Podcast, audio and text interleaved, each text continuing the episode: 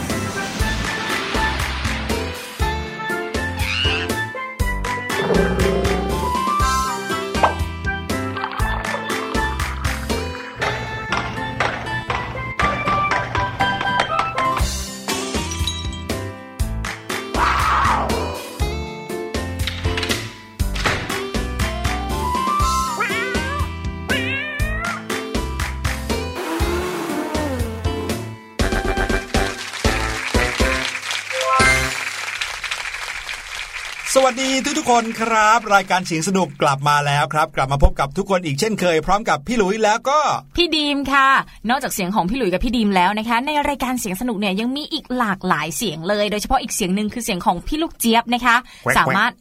เอ้ยอันนั้นลูกเป็ดนันะกเป็ดค่ะ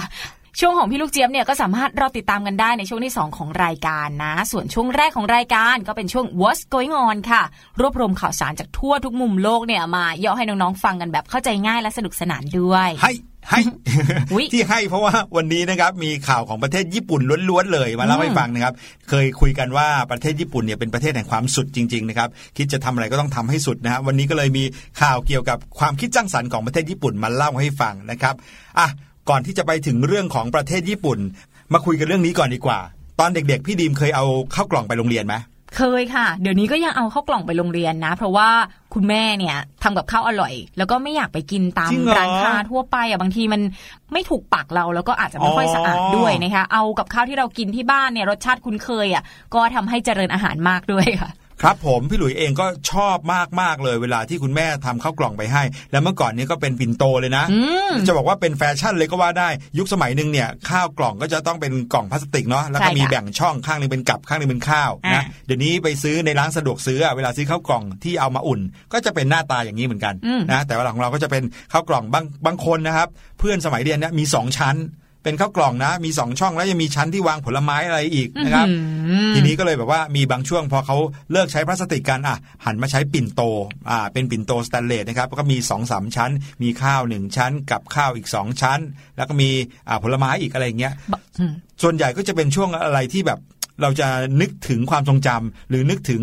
สิ่งที่คุณพ่อคุณแม่เนี่ยตั้งใจทำให้เลย ใช่ดีมากๆเลยนะ ยิ่งเดี๋ยวนี้เนี่ยเขามีกระแสรณรงค์ลดโลกร้อนเนอะพี่หลุยเนอะเขาก็จะหันมาใช้ปิ่นโตกันมากขึ้น แล้วปิ่นโตเนี่ยหน้าตามนก็สวยงามมากกว่าสมัยก่อนนะคะอืมคือสมัยก่อนจะเป็นสแตนเลสหรือว่าเป็นเป็นชั้นเล็ก ๆ อย่างที่พี่หลุยบอกแต่ว่าเดี๋ยวนี้นะหรูหราอลังการมากแล้วก็มีหลายสีด้วยทำขายออกมาโอ้โหพี่ดิมแอบเห็นราคาแล้วตกใจเหมือนกัน แพงด้วยนะคะ คือพี่ดิมหันกลับไปใช้ปิ่นโตที่คุณแม่เอาไปทำบุญดีกว่าใช่ใหญ่ใช่ด้วย ปิ่นโตที่เขาเอาไปวัดกันเนี่ยเป็นปิ่นโตที่แบบธรรมดาเลยนะ อันสูงค่ะสูงแล้วก็เป็นเหมือนเป็นเหล็กแล้วก็ทำใส่สีอะไรอย่างเงี้ย ซึ่งเดี๋ยวนี้เนี่ยเขาก็จะมีวิธีการทำให้ปลอดภัยมากยิ่งขึ้นอืมนะครับ แต่ก็สิ่งหนึ่งที่เราจะสังเกตเห็นได้เลยอะก็คือว่าเมื่อไหร่ก็ตามที่อาหารใส่กล่องเป็นอาหารที่เอ่อเอามาจากบ้านเราเองเนี่ยมักจะเป็นแต่เมนูที่พวกเราชอบใช่เพราะว่าคุณพ่อคุณแม่เวลาที่จะใส่ข้าวกล่องมาให้ก็อยากให้เรากินเยอะๆเนาะอืมตอนที่พี่หลุยเรียนนี่นะ คุณพ่อคุณแม่ใส่ข้าวกล่องมาแบบอัดแน่นเลยนะ ข้าวนี้อัดแน่นเลยเพราะอยากให้เรากินอิ่มๆ นะครับ แล้วก็จะบอกว่าในวงเล็บกินไม่หมดสักวันเลยนะครับ ก็จะแบ่งกับเพื่อน แล้วก็เวลาที่เพื่อนๆเอาข้าวกล่องมาเราเอาข้าวกล่องมาแล้วเอากับข้าวมาแบ่งกันนะโอ้โหทำให้เราได้กินอาหารอร่อยๆของทุกบ้านเลยโอ้โหพี่ดิมนึกภาพตามนะ คืออาหารจะวางบนโต๊ะนักเรียนหลากหลายมากพี่ดิมว่าต้องมีการต่อโต๊ะนักเรียนกันอะเพื่อนั่งอืมกินข้าวใช่ไหมแล้วก็วางปิ่นโตของแต่ละคนเอาไว้โอ้โหเหมือนเหมือนไปงานทำบุญเหมือนกันนะคะเนี่ยเออใช่กินอาหารหลากหลายเวอร์เวอร์แม่แม่หลายคนเนี่ยเขาก็ใช้วิธีนี้นะอืมแบบ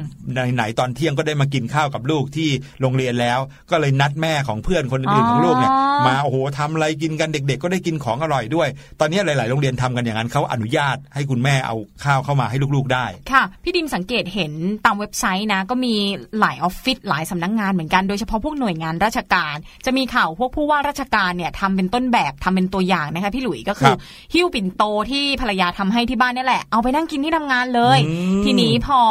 พนักงานหรือว่าเจ้าหน้าที่ในองค์กรเห็นน่ะ โหยขนาดเจ้านายเรานะ ยังหิ้วเป็นโตมากินเลยอะเขาก็ทำตามกันนะครับอได้ประหยัดด้วยแล้วก็ได้สร้างสังคมในหมู่คนทำงานด้วยใช่นอกจากทำงานเคร่งเครียดกันแล้ว หรือว่าเรียนเคร่งเครียดกันแล้วอะก็มาผ่อนคลายพูดคุยกันในวงข้าวนั่นแหละ ใช่ประโยชน์อีกอย่างหนึ่งของการเอาข้าวไปกินนะครับก็คือการลดขยะครับอืมเพราะว่าเวลาที่เราเนี่ยจะต้องไปซื้อข้าวตามร้านค้าร้านอาหารเนี่ยแน่นอนแหละเขาจะต้องมีการใส่แพ็กเกจเนาะใส่ถุงพลาสติกถุงพลาสติกใส่กล่องใส่อะไร ต่อให้บางร้านเนี่ยเขาใส่จานมานะครับบางอย่างก็ต้องยังต้องใส่นะมาในถุงอีกนะครับ หรือบางทีก็ต้องไปล้างนะครับ แล้วก็ไปเสียทรัพยากรอื่น ๆอีกนะครับ แต่ถ้าเราเอาไปจากบ้านเราเองเนี่ยเราก็ไม่ต้องไปทำตรงนั้นนะครับค่ะแล้วก็เป็นการลดขยะไปด้วยในตัวน้ำเนี่ยนะครับบางทีก็ใส่แก้วที่เราเอามาเองด้วย หลาย ๆ อย่างก็ช่วยลดขยะไปได้ในกิจกรรมการเอาข้าวไปกินที่โรงเรียน เนี่ยเรียกได้ว่าการนำอาหารกล่องจากที่บ้านอะไปกินที่ทำงานหรือว่าที่โรงเรียนเนี่ยเขาไม่ได้ใส่ถุงพลาสติก แต่ว่าใส่ใจของคุณแม่มาด้วยนะนี่คมซะอย่างนั้นนะคะจริงครับ ที่เราพูดกันถึงเรื่องของกล่องอาหาร หรือว่าปิ่นโตใส่อาหารไปโรงเรียนเนี่ยเพราะว่าในช่วง What's Going On ค่ะพี่หลุย เราจะมาคุยกับน้อง ๆ ในเรื่องของร้านขายเบนโตะในญี่ปุ่นค่ะอืมเบนโตะก็คือกล่องอาหารนั่นเองนะคะ แต่ว่าเรื่องราวที่จะเล่าให้ฟังเนี่ยจะน่ารักมุงมิงเหมือนเรื่องราวที่กำลังเกิดขึ้นในประเทศไทยหรือเปล่า เดี๋ยวรอติดตามกันในช่วงหน้า What's Going On ค่ะ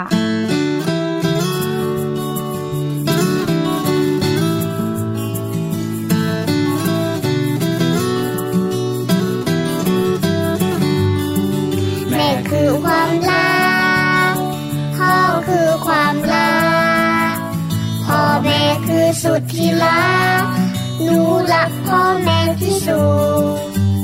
คือความรัก พ่อคือความรั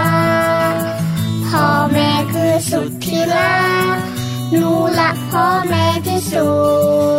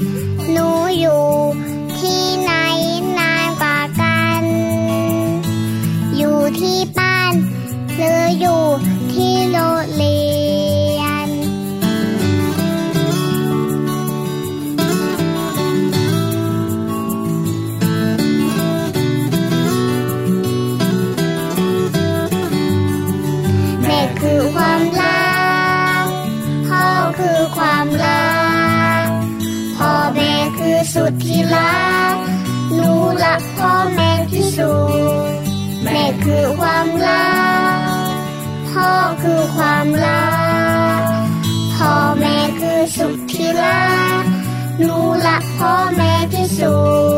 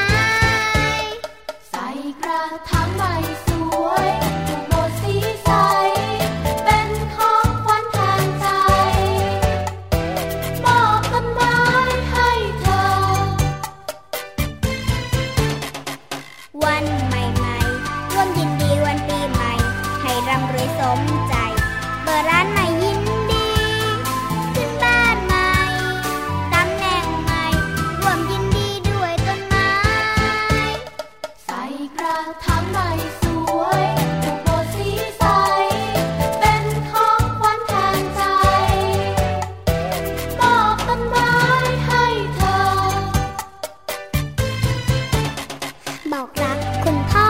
ให้ต้นไม้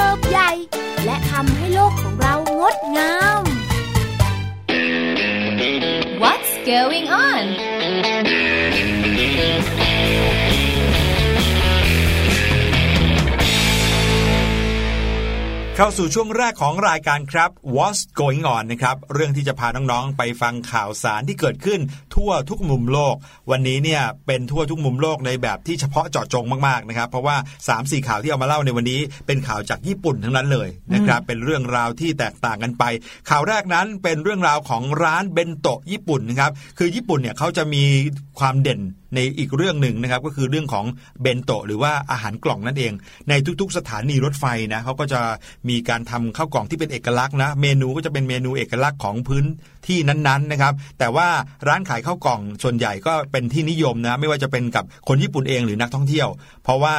เอ่อที่ญี่ปุ่นเนี่ยเขาก็ต้องเร่งรีบทำอะไรกันเหมือนกันนะใช่แล้วก็มีค่ะร้านขายข้าวกล่องเดี๋ยวนี้ตามรถไฟฟ้าในกรุงเทพพี่หลุยส์ก็เห็นนะร้านที่ขายข้าวกล่องเยอะๆเลยอะเป็นแพรใหญ่ ๆ เลยแล้วคนก็มาหยิบไปแล้วก็จ่ายตังค์เอาไปกินแค่เนี้ยง่ายเพราะว่ามันสะดวกมากไงคะคือแค่หยิบไปแล้วก็อาจจะเอาไปอุ่นที่ทำงานหรือว่าที่บ้านกินได้เลยนะ ไม่ต้องทำให้ยุ่งยาก สะดวกนะคะทั้งนักเรียนพนักงานออฟฟิศชื่นชอบหมดเลย ไม่เว้นแม้แต่โจรค่ะพี่หลุยๆหืมคือร้านขายเบนโตะที่ญี่ปุ่นร้านหนึ่งนะคะชื่อว่าร้าน Kitchen Dive ค่ะ ก็เป็นร้านขายข้าวกล่องเบนโตะเนี่ยแหละอยู่ในกรุงโตเกียวนะคะเปิดมานานแล้วค่ะ จุดเด่นแน่นอนก็เป็นข้าวกล่องหลากหลายรูปแบบราคาย่อมเยา รสชาติอร่อย เปิด 24 ชั่วโมงเลยนะอืมก็ขายดิบขายดีขายให้กับพนักงานขายให้กับนักเรียนอย่างที่ว่าไปเนี่ยแหละค่ะ ซึ่งนอกจากนักเรียนหรือว่าพนักงานออฟฟิศนะคะจะชื่นชอบ ข้าวกล่องหรือว่าเบนโตะของร้านนี้แล้ว มีอีกหนึ่งคนที่ชอบเหมือนกันค่ะครับโจรขโมยข้าวกล่องค่ะ คนนี้ก็ชอบนะ แต่ว่าจะเรียกว่าลูกค้าได้ไหมไม่น่าจะได้ไม่น่าจะได้เพราะครัว่าบไม่จ่ายเงินนะคะ คือด้วยความอร่อยของข้าวกล่องที่ร้านนี้แหละค่ะก็เลย ดึงดูดพี่โจรคนนี้เข้ามาด้วยอะนะคะ คือก่อนหน้านี้เขาก็บอกว่าเขาประสบปัญหาเรื่องโจรขโมยข้าวกล่องบ่อยมากค่ะทำให้ทางร้านเนี่ยเสียรายได้ไปเป็นไม่น้อยเลยนะคือแทบานงทีที่จะขายได้ เพราะคนเขาแบบมากันเยอะๆเนอะ คนก็แบบมามุงร้านกันลองเลือกดูซิว่ามีอะไรน่ากินบ้าง ก็จะมีคนที่มั่วๆเนียนๆเข้ามาแล้วก็หยิบฟลุ๊บใส่กระเป๋าไปแล้วก็หายไปเลยอ๋อใช่อันเนี้ยแบบทางร้านก็ไม่สามารถที่จะจับได้ทันนะเนาะเพราะว่าลูกค้าก็อาจจะเยอะเป็นบางช่วงอะนะคะ ตอนแรกเนี่ยเจ้าของร้านเขาก็พยายามที่จะแก้ปัญหาด้วยการจ้างพนักงานเพิ่มแล้วกัน จะได้ช่วยกันหลาย ๆ ตาเนอะจากเดิมเนี่ยมี 2 คนก็ 4 ตา ก็เอามาเพิ่มอีกสัก 2 คน เพิ่มอีก 4 ตานะคะมาช่วยกันดูแลเฝ้าร้านให้ปลอดภัยยิ่งกว่าเดิมค่ะ แต่ปรากฏว่าจ้างไปจ้างมาก็ไม่ไหวเนาะค่าจ้างก็เพิ่มขึ้นเป็นเท่าตัวเลยนะครัทำบให้ร้านเนี่ยต้องแบกรับภาระค่าจ้างเพิ่มมากขึ้นอีก ทีนี้นะคะพอรู้สึกว่าเอ๊ะวิธีนี้เนี่ยไม่น่าจะได้ผลแล้วล่ะ ทีนี้ทางเจ้าของร้านเนี่ยก็เลยต้องหาไอเดียที่เรียบง่าย แล้วก็ได้ผลในเวลาเดียวกัน นั่นก็คือการติดกล้องถ่ายทอดสดบรรยากาศภายในร้านตลอด 24 ชั่วโมง เพื่อเอาไปลงใน YouTube ค่ะ โอ้โห คือตามร้านต่างๆ เนี่ยเราจะเห็นว่ามีกล้องวงจรปิดกันใช่ไหมคะ แต่ครัว่าบกล้องวงจรปิดเนี่ยบางทีเราต้องเราต้องดูจากที่บ้านหรือว่าใช่ต้องมาแล้วดูก็ย้อนหลัง ใช่ กว่าจะจับขโมยได้ขโมยก็กินข้าวกล่องอิ่มไม่รู้กี่กล่องแต่กี่กล่องแล้วอะนะคะ ทางร้านเขาก็เลยต้องใช้วิธีการติดกล้องถ่ายทอดสดเลยเอาแบบ 24 ชั่วโมง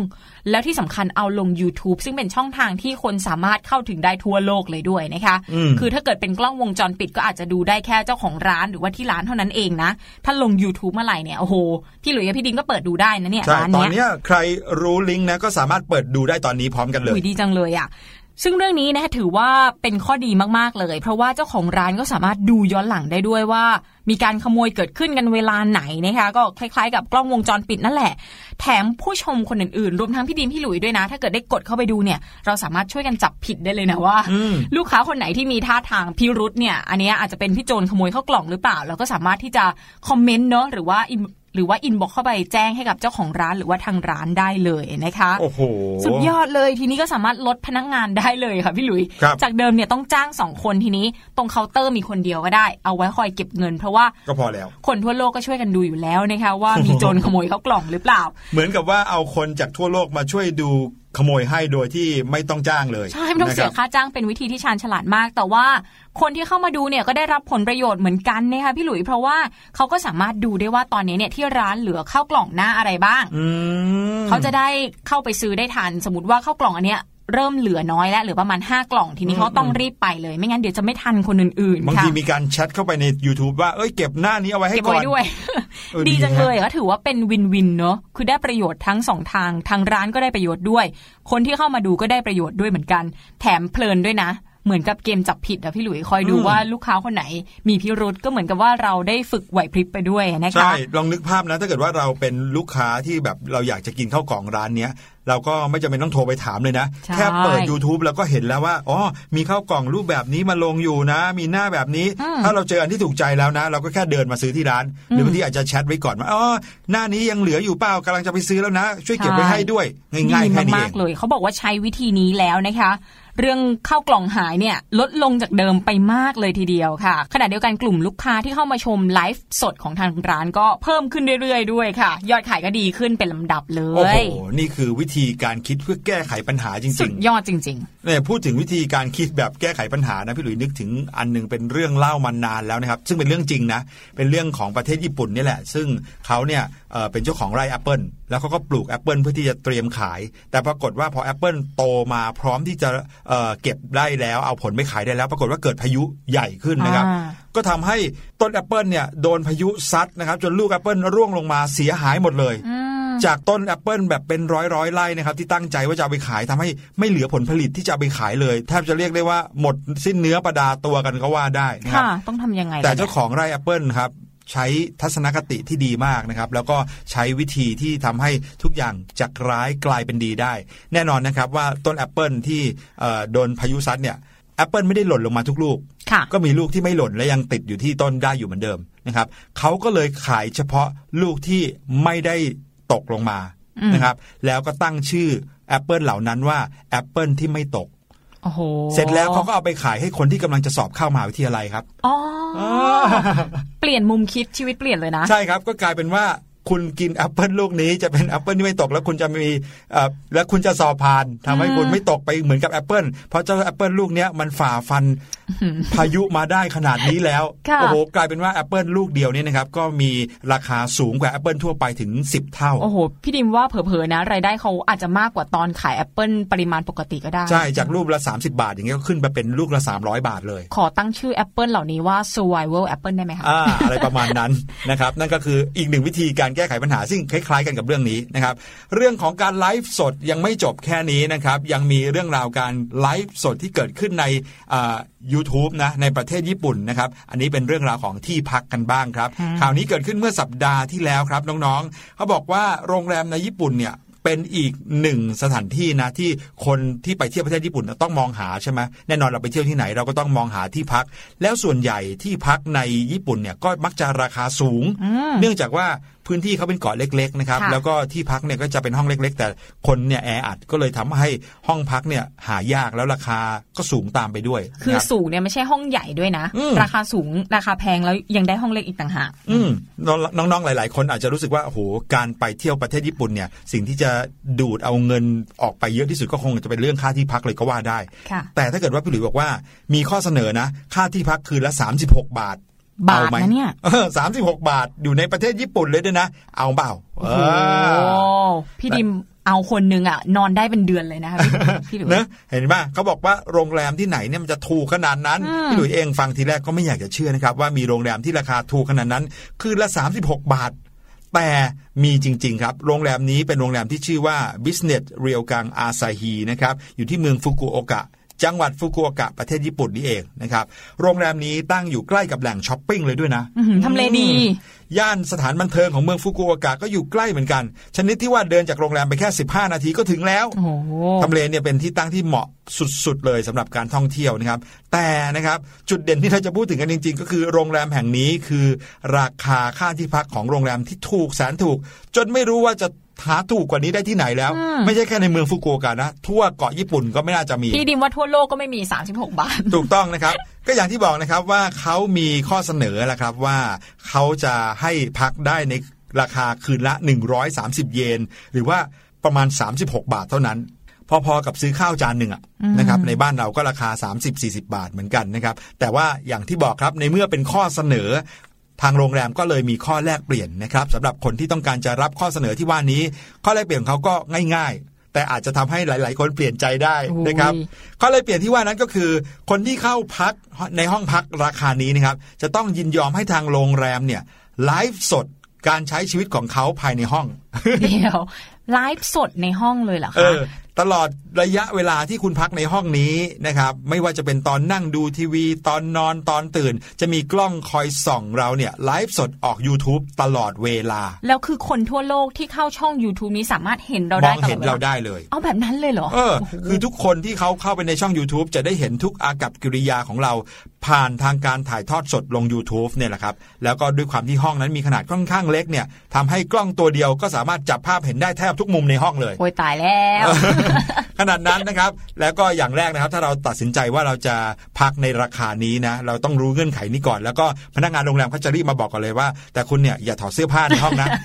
อย่าอย่าถอดเสื้อผ้าเด็ดขาด เพราะว่าไม่ต้องการให้คนอื่นมาเห็นคุณแก้ผ้านะครับแน่นอนว่าการถ่ายทอดสดนี้ก็ไม่ได้รวมถึงการเข้าห้องน้ำนะค่ะไม่ได้แปลว่าเราเข้าห้องน้ำก็ต้องเข้าให้คนอื่นเห็น เพราะว่าไม่งั้นก็เป็นการละเมิดความเป็นส่วนตัวมากเกินไปนะครับ แต่ว่าอย่างที่บอกครับด้วยความที่ห้องเล็กมาก ห้องน้ำก็ไม่มีด้วยนะครับการจะเข้าพักในโรงแรมนี้ก็ต้องไปใช้ห้องน้ำรวมนะครับที่อยู่ตรงส่วนกลางนะครับแม้ว่าจะเหมือนกับมีคนมานั่งมองเราตลอดเวลาที่อยู่ในห้องนะ แต่ก็ ต้องบอกเลยว่ากล้องนี้ไม่ได้มีไมโครโฟนติดอยู่ด้วย อ๋อ ถ้าตดเนี่ยไม่ได้ยิน แต่ว่าถ้าเราจะส่งเสียงออกมาเนี่ยไม่ว่าจะเสียงทางบนทางล่างอะไรยังไงก็ตามเนี่ยนะครับ ไม่ว่าจะยังไงก็ได้ หรือจะคุยกับตัวเองก็ได้ โอ้ยร้อนจังเลย โอ้ยเหงาจังเลยอะไรเงี้ยคุยได้ ไม่มีใครได้ยินนะครับอืมเขาจะเห็นแต่ภาพอย่างเดียวนะครับ ส่วนข้อเสนอนี้ก็อย่างที่บอกครับ มีให้ทุกวัน ใครอยากจะพักวันไหนก็มีให้หมดเลย แม้แต่วันหยุดสุดสัปดาห์นะครับ ไม่ใช่ว่าสุกร์เสาร์จะเป็นราคาหนึ่งแล้วก็ เป็นราคาที่ไม่มีแพ็กเกจนี้ไม่ใช่นะครับ ทุกๆวันที่จะเข้าไปพักสามารถ เข้าไปพักได้ในราคา 36 บาทนี้เองนะครับโอ้โหอืมโรงแรมนี้เนี่ยเรียกได้ว่าตอบโจทย์คนที่ต้องการประหยัดค่าใช้จ่ายนะ แต่ว่าในวงเล็บก็คือต้องแลกกับการสูญเสียความเป็นส่วนตัวประมาณหนึ่งคือเวลาไปเที่ยวเนี่ยพี่ดิมแอบเห็นน้องๆหลายคนก็จะไลฟ์สด เวลาเดินเที่ยวหรือว่าไปตามสถานที่แปลกๆต่าง ๆ แต่ว่าอืมพอถึงห้องพักพี่ดิมว่าส่วนใหญ่ นักท่องเที่ยวส่วนใหญ่ทุกเพศทุกวัยอะน่าจะอยากพักผ่อนมากกว่าต้องการนะความเป็นส่วนตัวอืมนั่นน่ะสิแต่ว่าจะมาให้เราไลฟ์สดเพื่อแลกกับ ค่าห้องพัก 36 บาทเออพี่ดิมว่าหลายคนคิดหนักนะอืมแต่ก็มีคนที่ใช้บริการนี้เหมือนกันนะเออก็คุ้มเหมือนกันจะว่าไป เพราะว่าไม่ได้คิดมากอะเข้ามาอยากจะดูก็ดู เพราะว่าไม่ได้ทำอะไรอยู่แล้ว เพราะเขาก็ตั้งใจว่าอย่าให้มันอนาจารอยู่แล้วนะครับ ห้ามถอดเสื้อผ้าห้ามอะไรทำอะไรให้เป็นปกติของเราเอง ถ้าเราค่ะเข้าพักคนเดียวเนี่ยก็อาจจะ สบายๆนะชิวๆเหมือนกับเอ่อในบ้าน AF อะไรเงี้ยไงอ๋อเหมือนเราเป็นดาราไปด้วย เออ อะไรแบบเนี้ยพี่หลุยว่านะครับ ก็ลองดูนะครับใครที่สนใจนะครับบอกคุณพ่อคุณแม่ครั้งหน้าไปที่ญี่ปุ่นลองไปตามหาโรงแรมนี้เอาก็แล้วกันนะครับค่ะ เป้าหมายเนี่ยก็น่าจะเป็นเพื่อการโปรโมทโรงแรมมากกว่าเนอะอืมส่วนอีกเรื่องหนึ่งเกิดขึ้นที่ญี่ปุ่นเหมือนกันค่ะ แต่ว่าไม่ใช่เรื่องของที่พักและตะกี้เราพูดถึงเรื่องที่พักเรื่องท่องเที่ยวกันใช่ไหมคะ แต่ว่าเรื่องนี้จะเป็นเรื่องเกี่ยวกับการทำงานค่ะอืมที่ปรากฏว่า การทำงานในญี่ปุ่นเนี่ยมันมีกฎบางอย่างที่สร้างความอึดอัดใจให้กับผู้หญิงมาก ๆ เลยค่ะพี่หลุเอายเหรอกฎที่ว่านั่นก็คือการห้ามสวมแว่นตาค่ะหืมพี่หลุยฟังแล้วหือไหมเพราะว่าตอนเนี้ยตอนที่นั่งจัดรายการกันอยู่พี่หลุยก็สวมแว่นตาอยู่นะใช่ก็น้องๆคนสายตาสั้นนี่นาใช่ก็ต้องใส่แว่นตาใช่ไหมแต่ปรากฏว่าบางบริษัทเนี่ยเขากำหนดเลยนะว่าห้ามผู้หญิงในที่ทำงาน หรือว่าพนักงานที่เป็นผู้หญิงเนี่ย สวมแว่นตาค่ะ เรื่องนี้นะทำให้เกิดการวิพากษ์วิจารณ์ในโลกออนไลน์ที่ญี่ปุ่นเป็นอย่างมากเลยนะคะครับคือบรรดาสาวออฟฟิศแน่นอนละพอมีกฎนี้ออกมาก็ออกมาเรียกร้องให้มีการปรับเปลี่ยนกฎนะคะ ให้พวกเธอเนี่ยสามารถสวมแว่นตาในขณะทำงานได้ กลายเป็นแฮชแท็กเลยค่ะ โด่งดังไปทั่วโลกออนไลน์ก็คือแฮชแท็กที่ชื่อว่า glasses are forbidden ที่แปลว่าแว่นตาเป็นสิ่งต้องห้าม งงเนาะ เขามีเหตุผลไหมอะทำไมอยู่ดีจะมาห้ามคนสวมแว่นตา มีค่ะมีเหตุผลที่ทางนายจ้างหรือว่าทางบริษัทบอกเอาไว้นะคะว่าที่ห้ามเนี่ยส่วนใหญ่ก็จะเป็นพนักงานต้อนรับของห้างหรือว่าโชว์รูม เจ้าหน้าที่โรงพยาบาล หรือว่าพยาบาลตามคลินิกเสริมความงามค่ะ เขาบอกว่าสาเหตุที่ห้ามสวมแว่นตามาทำงานเนี่ยก็เพราะว่าการสวมแว่นตาเนี่ยทำให้พวกเธอดูเป็นคนเย็นชา นี่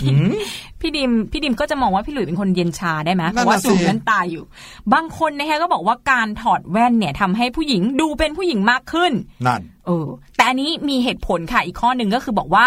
พนักงานร้านอาหารหลายแห่งเนี่ยเขาต้องใส่กิโมโนเวลาเสิร์ฟอาหารอ่าเป็นชุดตามประจำชาติใช่เหมือนตามโรงแรมบ้านเราที่ผู้หญิงจะต้องสวมชุดไทยไงครับเขาก็เลยห้ามพนักงานกลุ่มนี้สวมแว่นตาด้วย เออจะว่าไปอืมผู้หญิงที่สวมชุดไทยเราก็ไม่ค่อยเห็นสวมแว่นตาเหมือนกันใช่นะพี่หลุยใช่ส่วนใหญ่ก็จะถอดแว่น ใช่ส่วนใหญ่ก็จะถอดแว่นหรือว่าใส่คอนแทคเลนส์นะคะ นอกจากนี้นะบางบริษัทเนี่ยก็ยัง เรียกร้องให้ผู้หญิงเนี่ยสวมรองเท้าส้นสูงในเวลาทำงานด้วย โอ้โห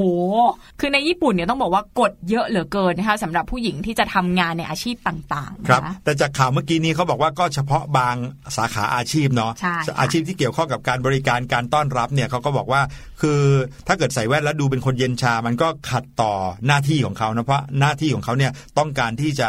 เรียก เรียกว่าความไว้ใจ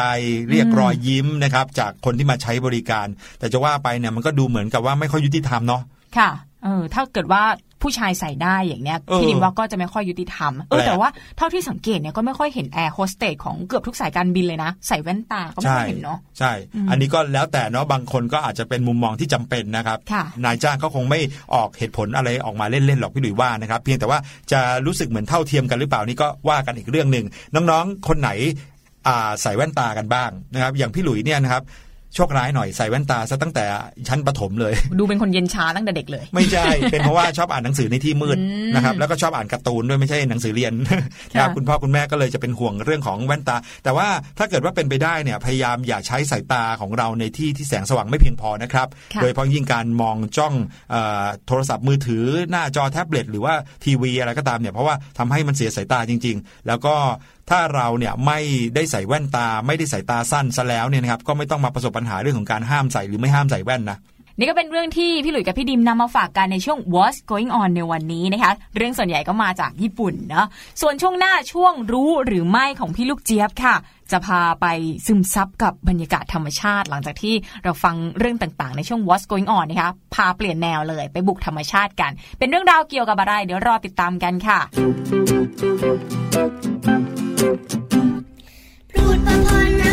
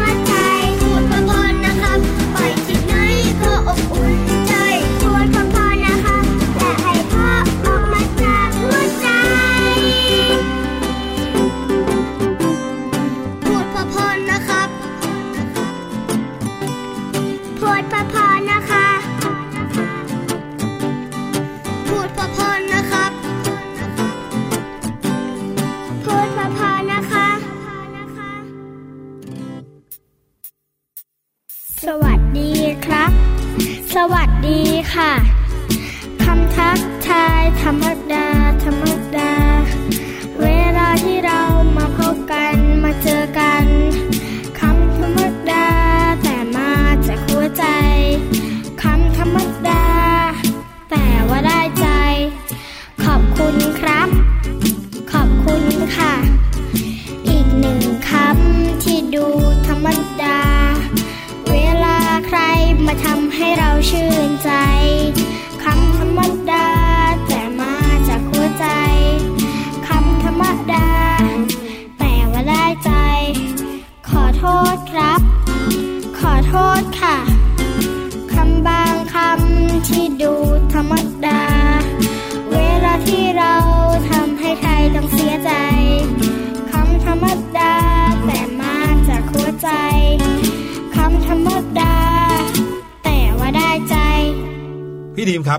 พี่หลุยว่า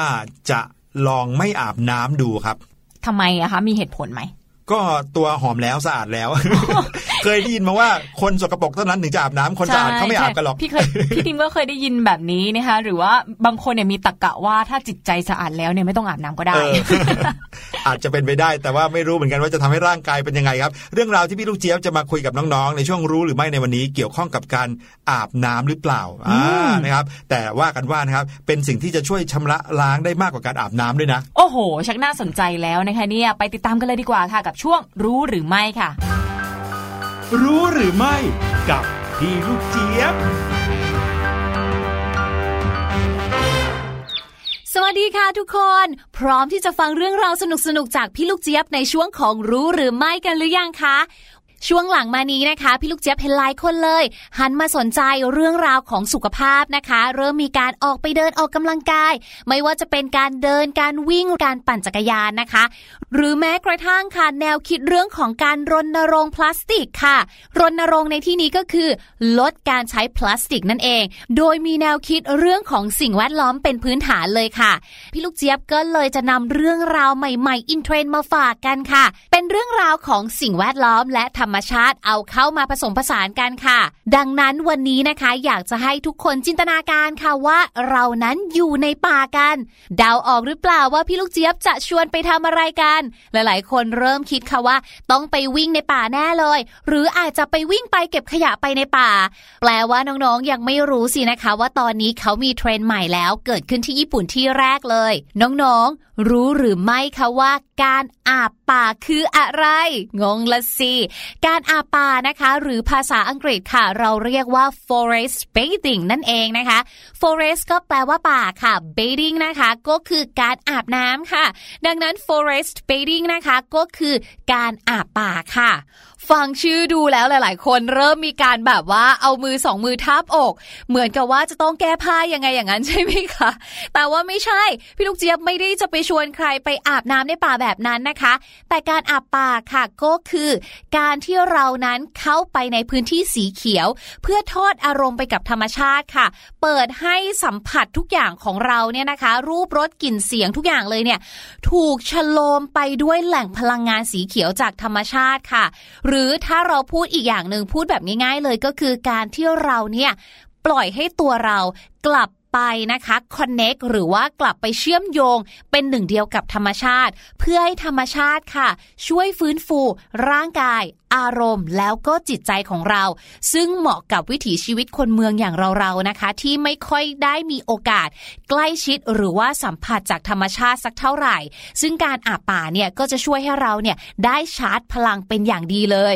ซึ่งแนวคิดนี้เนี่ยอาจจะไม่ใช่สิ่งใหม่นะคะ เพราะว่าเราก็มีวิถีชีวิตอยู่กับธรรมชาติมานานแล้วแหละ เพียงแต่ว่าเจ้าแนวคิดนี้เนี่ยนะคะ การที่เอาตัวเราเนี่ยไปอยู่ในธรรมชาติเลยเนี่ย ถูกพัฒนาให้กลายเป็นเทรนด์และกลายเป็นโครงการอย่างจริงจังเลยนะคะ โดยจุดเริ่มต้นเกิดขึ้นที่ญี่ปุ่นนั่นเองค่ะ เนื่องจากว่าญี่ปุ่นเนี่ยถือว่าเป็นประเทศที่ใช้อุตสาหกรรมที่เกี่ยวข้องกับไม้เยอะมากเลยนะคะ ไม่ว่าจะเป็นเรื่องของสิ่งก่อสร้างต่างๆ เนี่ยเขาก็จะเน้นไปที่ไม้เนาะ รวมไปถึงที่เราเห็นชัดเจนมากๆเลย คือผลิตภัณฑ์ที่เป็นกระดาษค่ะ บรรดาหีบห่อ บรรจุภัณฑ์ห่อขนมห่ออะไรแบบเนี้ย เขาจะชอบใช้กระดาษสาหรือว่ากระดาษที่มันจะต้องทำมาจากต้นไม้อะดังนั้นค่ะ ไม้เนี่ยก็เลยเป็นเรื่องใหญ่สำหรับเศรษฐกิจญี่ปุ่นมากๆเลย แต่พอมาถึงจุดหนึ่งค่ะ ที่ประเทศญี่ปุ่นเนี่ยเริ่มมีความต้องการใช้ไม้ขึ้นเรื่อยๆ ก็มีการนำเข้าไม้จากประเทศอื่นๆนะคะ ผลที่ตามมาก็คือทางญี่ปุ่นเนี่ยรัฐบาลเนี่ยก็เริ่มคิดแล้วว่า อุ๊ยถ้าเกิดว่าคนปลูกไม้ในประเทศเนี่ยจะได้รับผลกระทบจากไม้นำเข้าเนี่ยจะเกิดอะไรขึ้นนะคะ ดังนั้นค่ะในช่วงปี 1980 เนี่ยทางรัฐบาลของญี่ปุ่นเนี่ยก็เลยส่งเสริมค่ะ ให้คนประเทศเขาเนี่ย ปลูกไม้ด้วยโมเดลใหม่ค่ะ โมเดลนั้นเนี่ยก็คือการเปลี่ยนป่าไม้ให้เป็นแหล่งท่องเที่ยวเชิงบำบัดสุขภาพ หรือในภาษาญี่ปุ่นนะคะ เรียกว่าชินรินโยกุค่ะ ที่มีที่มาจากคำว่าชินรินที่แปลว่าป่า ส่วนโยกุเนี่ยแปลว่าการอาบน้ำค่ะ พอเอามารวมกันเนาะก็เลยกลายเป็นการอาบป่านั่นเอง คือถ้าจะส่งเสริมให้คนในประเทศเนี่ยปลูกป่าอย่างเดียวเนี่ย อาจจะต้องใช้เวลานานคนจะรู้สึกว่าโอ้โหกว่าจะปลูกป่าเอาป่าไปทำอุตสาหกรรมไปขายต่อได้เนี่ยนานจังเลยอะรายได้ไม่เกิดนะคะ ดังนั้นเขาก็เลยคิดค่ะว่า ถ้าอย่างนั้นจะทำยังไง ก็อย่างที่บอกนะคะ เลยกลายเป็นโมเดลนี้ขึ้นมาคือ โมเดลเปลี่ยนป่าไม้ให้กลายเป็นแหล่งท่องเที่ยว เชิงบำบัดสุขภาพนั่นเอง และแน่นอนค่ะ ขึ้นชื่อว่าเป็นญี่ปุ่นนะคะ ทุกอย่างก็จะ ทำอะไรเป็นเรื่องเป็นราวจริงจังมากมายเลยค่ะ รัฐบาลก็เลยมีการจัดตั้งหน่วยงานส่งเสริมและพัฒนาการอาบป่าขึ้นมาโดยตรงเลยค่ะ และนอกจากนั้นนะคะยังเปิดให้มีการศึกษาวิจัยอย่างจริงจัง ถึงข้อดีของการอาบป่าด้วยค่ะ โดยเฉพาะประโยชน์ในเชิงการแพทย์ที่เขาออกมาบอกค่ะว่า การอาบป่าเนี่ยมีประโยชน์ต่อสุขภาพ ทั้งจิตใจรวมไปถึงการใช้ชีวิตของคนเราค่ะ เช่น การอาบป่าเนี่ยช่วยลดคอเลสเตอรอลลดความดัน รวมไปถึงค่ะช่วยให้นอนหลับสบายมากขึ้น แล้วยังช่วยให้เกิดไอเดียดีๆ ในการทำงานได้ด้วยนะ ถามว่าแล้วถ้าเกิดว่าเราอยากอาบป่าซึมซับธรรมชาติ ให้รู้สึกและรับรู้ถึงการเป็นส่วนหนึ่งของกันและกันนะคะ มีการแบบว่าฟังเสียงพริ้วของใบไม้ ฟังนกคุยกันเจ้าแจ้วหรือแม้กระทั่งหลับตาฟังเสียงน้ำไหลเอื่อยๆลมโชยอ่อนๆเนี่ยนะคะ เราจะสามารถทำได้หรือไม่แล้วจะไปทำที่ไหนได้บ้าง บอกเลยนะคะว่าไม่ยากเลยค่ะ ในประเทศไทยของเรานะคะ ก็มีสวนสาธารณะนะคะ หรือสถานที่ท่องเที่ยวให้เราไปซึมซับพลังจากป่าอยู่ใกล้ๆ กรุงเทพนี้ไม่ใกล้ไม่ไกลเลยนะคะ ยกตัวอย่างเช่น ศูนย์เรียนรู้ป่าในกรุงค่ะ ที่เราสามารถเข้าไปศึกษาเรียนรู้ระบบนิเวศของป่าไม้ รวมไปถึงนะคะ ที่ศูนย์เรียนรู้ป่าในกรุงเนี่ยก็ยังมีการจำลองป่ากรุงเทพในอดีต ที่เต็มไปด้วยพันไม้ดั้งเดิม แล้วก็พันไม้หายากกว่า 250 ชนิด ให้เราได้สัมผัสกันด้วย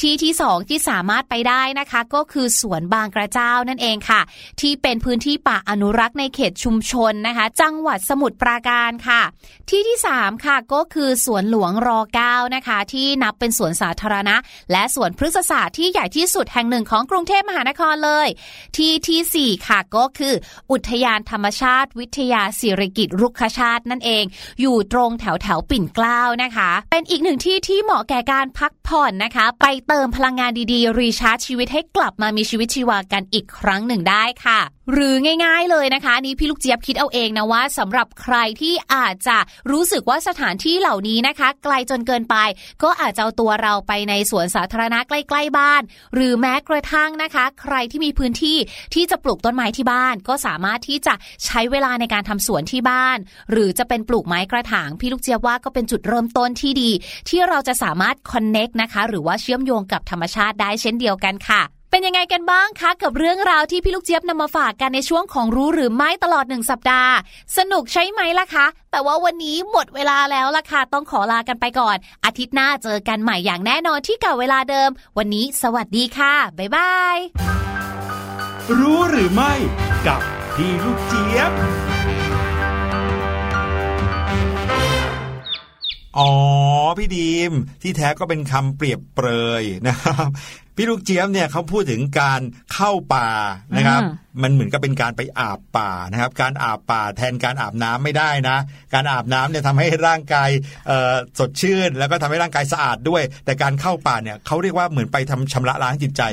ในไทยเนี่ยมีกิจกรรมเนี้ยเยอะขึ้นนะครับ พี่ดีมรู้เปล่า ค่ะใช่เพราะว่าคนเนี่ยเหมือนกับ หันหน้าเข้าหาธรรมชาติมากขึ้นรู้สึกว่าช่วยบำบัดให้จิตใจเราสดชื่น สดใสนะคะ สังเกตว่าคนที่กลับมาจากเที่ยวป่าเนี่ยโอ้โหเขาดูมีความสุขมากเลย ใช่ แล้วก็มีพลังชีวิตในการทำงานในการเรียนมาก ๆเลยนะ ส่วนใหญ่แล้วเนี่ยคนที่ไปเที่ยวป่าเราก็จะนึกถึงการไปตั้งแคมป์กันเนาะะไปกันเป็นกลุ่ม แล้วก็ไปตั้งแคมป์ไปกางเต็นท์อะไรกันนะครับแต่กิจกรรมเข้าป่าที่เริ่มมีกันในทุกวันนี้คือการเข้าป่าไปจริง ๆ เลยนะครับลึกๆอย่างนั้นใช่สมมติว่าหนึ่งสัปดาห์เนี่ยจะมี 3 วันที่จะไปเข้าแคมป์กันไปเรียนรู้ป่าหลังจากนั้นสมมติว่าในกลุ่มนี้มีอยู่ 5 คนใช่ไหมครับสามวันหลังเนี่ยห้าคนนี้จะแยกย้ายกันเข้าไปเลย ต่างคนต่างเข้า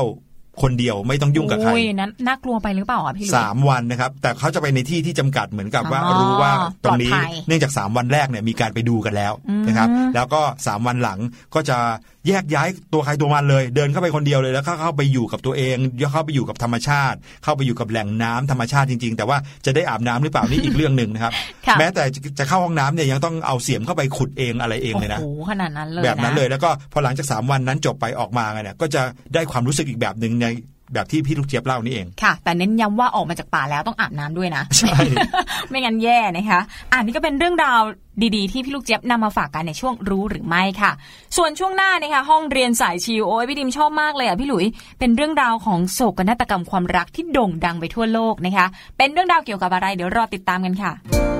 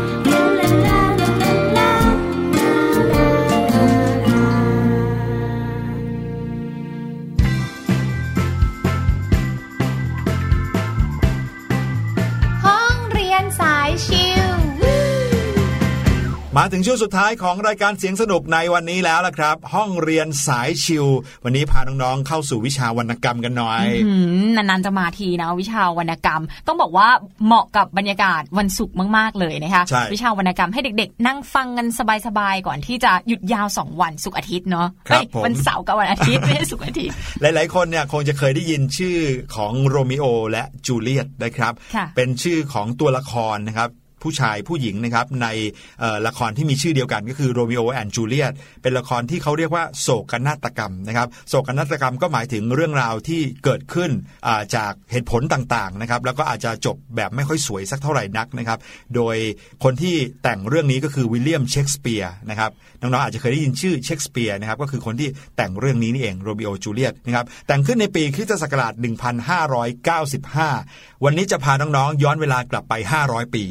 กลับไปฟังเรื่องราวของ Romeo and Juliet กันครับ เรื่องราวของ Romeo and Juliet นะคะก็เกิดขึ้นที่เมืองที่ชื่อว่าเวโรนาค่ะ ที่เมืองแห่งนี้นะคะก็มีสองตระกูลใหญ่ ๆ ก็คือ ตระกูลคาปูเลตกับมอนตะคิวค่ะสองตระกูลนี้นะคะพี่หลุยไม่ถูกกันค่ะ ไม่ถูกกันมานมนานมากๆเลยครับ เรื่องราวเนี่ยเริ่มต้นขึ้นเมื่อโรมิโอนะคะที่มาจากตระกูลมอนตะคิวเขาได้แอบเข้าไปในงานเลี้ยงของตระกูลคาปูเลตค่ะอ้าวคืออีกฝั่งหนึ่งอะเขาจัดงานเลี้ยงยิ่งใหญ่น่าสนุกดีนะคะโรมิโอด้วยความเป็นหนุ่มก็อยากจะเข้าไปสนุกสนานกับเขาค่ะครับแต่ว่าที่บ้านเนี่ยก็คงไม่อยากให้ไปสักเท่าไหร่หรอกเนาะแอบเข้าไปในงานเลี้ยงนี้นะคะ ที่งานเลี้ยงนี้นะคะปรากฏว่าโรมิโอเนี่ยได้ไปเจอกับจูเลียตค่ะ โอ้โห ถ้าเกิดว่าน้องๆได้ดู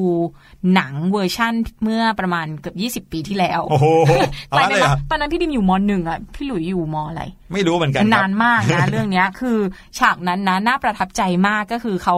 ไปเจอกัน โดยที่มีตู้ปลาขนาดใหญ่ค่ะ กั้นกลางอยู่ อันนี้เป็นฉากครับในหนังอะนะคะ ที่มีการตีความใหม่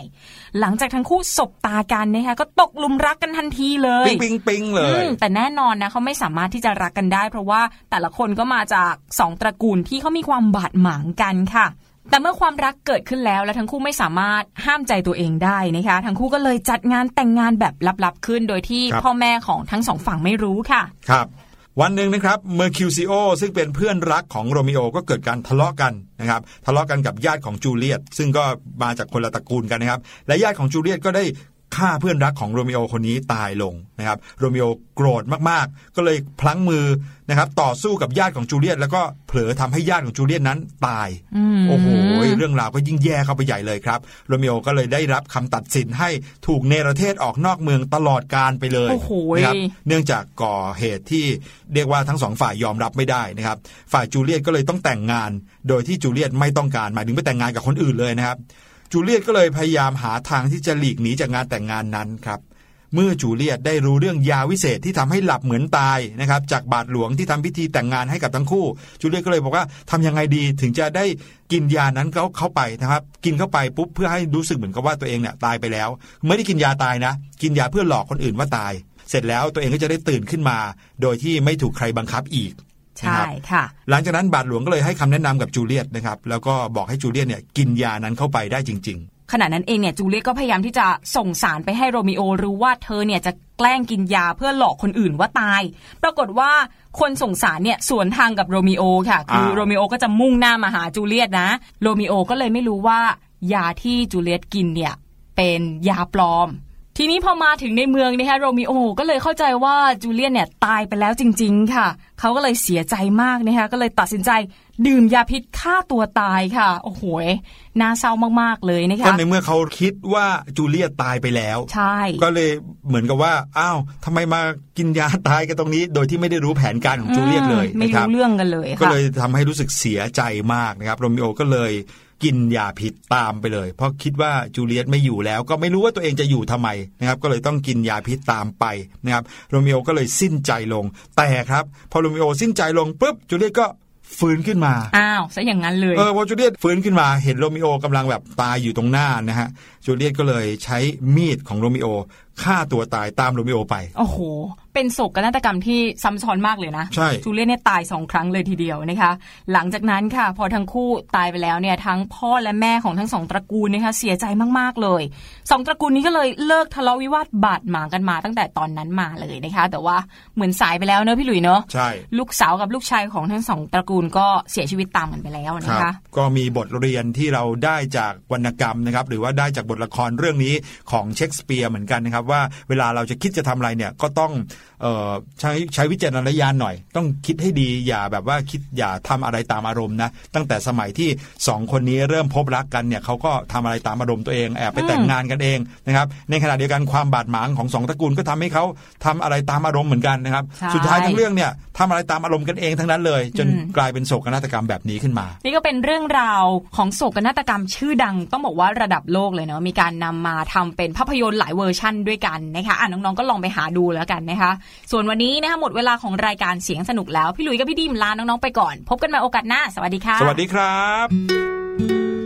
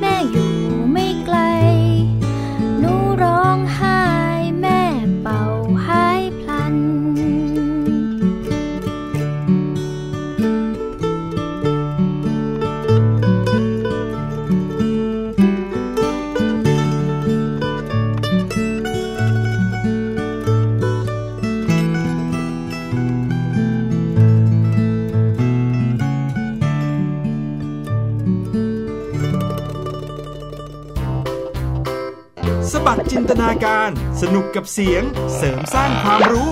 ในรายการ